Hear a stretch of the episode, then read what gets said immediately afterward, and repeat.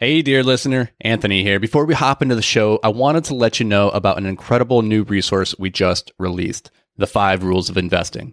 Dan and I are huge advocates of modeling the behaviors of the people who have done what you hope to do. And who better to model when it comes to investing than legendary investors like Warren Buffett, Howard Marks, and Ray Dalio? This free ebook breaks down the simple time tested strategies of billionaire real estate investors that you can use to take your investing to the next level. So head over to invictusmultifamily.com and grab your ebook today. All right, now let's hop into the show.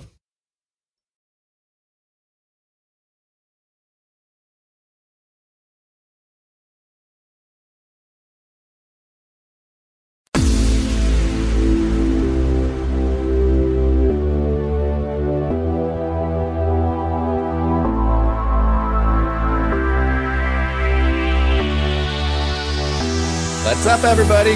Welcome to Multifamily Investing. I tried something new there. I don't know if it worked, but here we go. Let's try it again. Hello and welcome to Multifamily Investing Made Simple, the podcast. It's all about taking the complexity out of real estate investing so that you can take action today. I am your host, Anthony Vicino of Invictus Capital, joined as always by Dan. I wonder where Reed is going to edit this podcast today. Krueger. We're giving him a lot to work with. Not, Give him a lot good. to do hopefully for you, the dear listeners, you will not notice any of our shenaniganry, but uh, sometimes right today, Dan and I are a little bit under the weather, and so we're flying loosey goosey, which means a lot of editing for our uh, beloved production engineer Reed. So Reed, we love you. Thank you, Dan. What are we talking about today? Besides the fact that like we we have a hard time staying on topic. Yeah, I mean, I'm on medicine. This isn't going to be an organized episode. Okay. You're, you're on medicine? Well. I am on day. I like that you so said medicine, not drugs. Like, because because if you said I'm on drugs, like that gives me some clickbait I can work with. Dan okay. Krueger's on drugs. Hashtag druggy. Um, no, I think I think it should be a good one. I think we're going to talk about something that I think a lot of people are curious about because we've been getting a lot of questions from people about this. Um, this is the first time in a long time we've seen interest rates rising. We've been in this low interest rate environment for a long time. And a lot of people are asking, hey, why do you guys want to do cash out refinances Well, interest rates are going up? Isn't the point of cash out refinance to get better terms and better interest rates? Like, what's the deal? Hmm. And my answer is, I don't know. That's not my answer. That's that's a weird answer. I'll be honest. It's a good question. Not a good answer. It's a good question though. Yeah, it is. A, it is a good question. It kind of implies that there are different reasons to do a cash out refinance, right? Mm-hmm. Like I think a lot of residential owners, when they do a refinance, they're they're trying to lock in lower rates to bring down their their monthly payment. So that makes a lot of sense. But when it comes to the cash out refinance, it's a little bit different, right?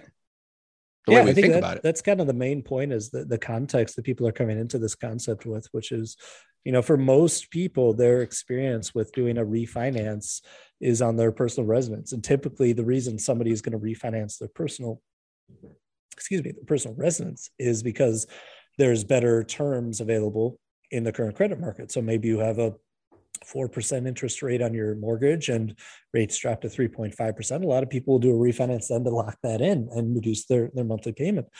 Um, but in our space, it's a little bit different. There's another big incentive to do a cash out refinance other than the rates. Obviously, if we can lock better rates in, that's great.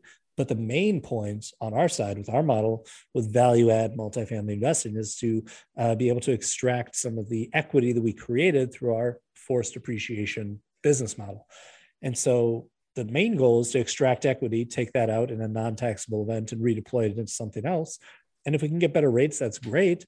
But a lot of the time, if the rates are the same or even marginally worse, it's still worth it to be able to reallocate that capital.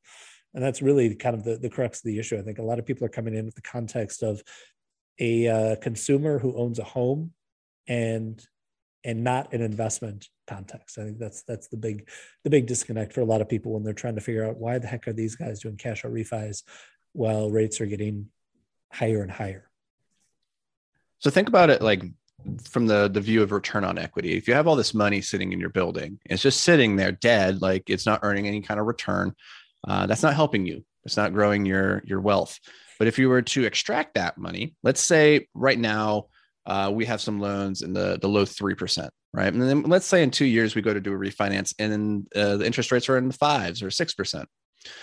You would look at that and you would maybe say, well, wouldn't my money be better? Like instead of taking on more debt at that high rate, just leave my money in the building. But no, if we can take that equity out of the building, even at say a six per, uh, percent loan uh, interest rate now, and we can go out and redeploy it in another investment opportunity that's maybe earning 10 or 15 or 20%, then everything above that 6% is pure gravy, right? And so that's the highest and best use. Now, if we're in the high teens interest rate market, like we saw in like the late 70s and 80s, where it's like interest rate, it was going from 3% to an 18% loan. Well, the question we have to ask is can we do better than that 18% and and find better yield in our returns uh, in an investment opportunity? And if the answer is no, then the answer is like, don't do that refinance. Don't take on that higher debt. But if the answer is yes, we have better opportunities we could put into, then that's the the highest and best use of the capital. So it's like a different way of looking at the the opportunity cost of your capital. Mm-hmm. Yeah, yeah, I think uh, that that concept is not intuitive for people, and so it helps I think to hear the logic behind that uh, multiple times because it, it it's not intuitive for people who have grown up listening to the traditional kind of financial rhetoric that you hear, which is generally kind of that debt is not a good thing. However, mm-hmm. if you're able to borrow money at three, four, or five percent, and the value of the dollar is dropping at seven, eight, nine, ten percent, it almost always makes sense to borrow money up to a certain point to invest into something that's going to generate a yield above inflation. Um, and so it's counterintuitive for a lot of people because we, spoke uh, the other night at an event and I had somebody come up to me that was chatting about what we're doing. He was very interested and he was 19 years old and he was just getting into this, which I'm super excited about because I wish I was looking at uh, actively investing when I was 19. I was just drinking when I was 19. Mm-hmm. I wasn't doing anything productive, but this guy was way ahead of the curve. And he's kind of thinking like, oh, so what do you guys just buy your properties in all cash? I'm like, no, no, no. It makes like no, we borrow God, money, no. obviously. Like that's half the that's that's the majority of the point, to be honest, because we're able to borrow money today and pay it back at uh, 93 cents on the dollar every year you know into infinity i don't know how, how long inflation is going to stay elevated but currently I borrow a dollar today. When I pay that dollar back next year, I'm only giving them 70, 93 cents uh, because right now inflation is around about seven to 10%. So every dollar I borrow, I only give 97 or 93 cents back. I keep wanting to say higher numbers, but you're, you're paying back pennies on the dollar basically uh, in this current environment. This could flip flop entirely, like Andy mentioned. We could be in the 80s and rates are in the teens, and this logic makes no sense whatsoever. But where we're at right now, with inflation outpacing interest rates, yes, a certain amount of debt makes sense, in my opinion, up well, to about 75%. You, you could think about that as well from the equity perspective and say for every dollar of equity that you just have sitting tied up in a building, mm-hmm. that's also losing value. So next year, You're that one dollar is going to be worth 93 cents, right? And so the more we can get those dollars working in, in, in asset A and then refinance, pull out some of that capital, put that into asset B, do the same thing, rinse and repeat, and keep stacking assets, the better chance that we have of outpacing inflation. Mm-hmm. and these are these are tricky concepts to to really understand at like a deep intuitive level um, and you have to be careful of course because there comes a point where you know debt is a two-sided um, blade and it can cut you just as easily as it can um, serve as a tool to you know cut down a tree and, and create a shelter out of i don't know yeah. that metaphors going, but you got to be careful. As a, as are most good things. I mean, most everything mm-hmm. that's amazing is is uh, only amazing up to a certain point. Excess almost always ruins almost everything. I think anything. Well, they, well there's a there's a there's a good argument to be made that everything is deadly in excess up to a certain like oxygen is deadly in excess. Water. Water like all the things that we find necessary to life yeah. are deadly in excess 100% yeah so really it's at the bottom at the end of the day, it's really a question of opportunity costs. Mm-hmm. Um, you might be earning 10, 15% where your money is currently at, but are you missing out on 20 or 30% over here? That's really it. That's, the, mm-hmm. I think, the crux of the issue. You want to make sure that your, your capital is being used in the most effective way possible and doing a cash out refinance to reallocate that capital to its highest and best use is really what that's all about. Yeah, rates might go up a little bit in that transaction. Uh, there might be a cost to that capital a little bit, but ideally, you're going to be offsetting it and saying, okay, yes, my money is currently making 10% in this property, but if I extract some of that money, pay three, four, five percent interest, I could actually earn 20, 25% over here. That's that's where that makes a heck of a lot of sense, regardless of what the rates are doing. So all that's to say is that the cash out refinance is not currently dead. There, there could be a world if again, like if interest rates go to the moon, uh, there might be a world where that doesn't make sense. But at the mm-hmm. moment, it does make sense. And for the foreseeable the future, dry up. We saw this after 08.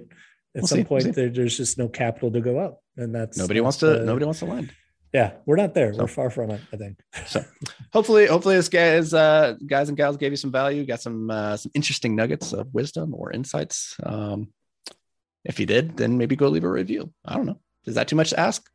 Apparently, because you're still sitting here listening to this, not leaving a review. So I don't know what it's going to take to get you to take. Sorry, I got. This is getting confrontational. There. I'm sorry. I'm sorry. I'm sorry. I, I still love you guys. Sorry. Even if you don't go leave a review, that's totally cool with us. We appreciate you taking some time to join us, and we'll see you in the next episode.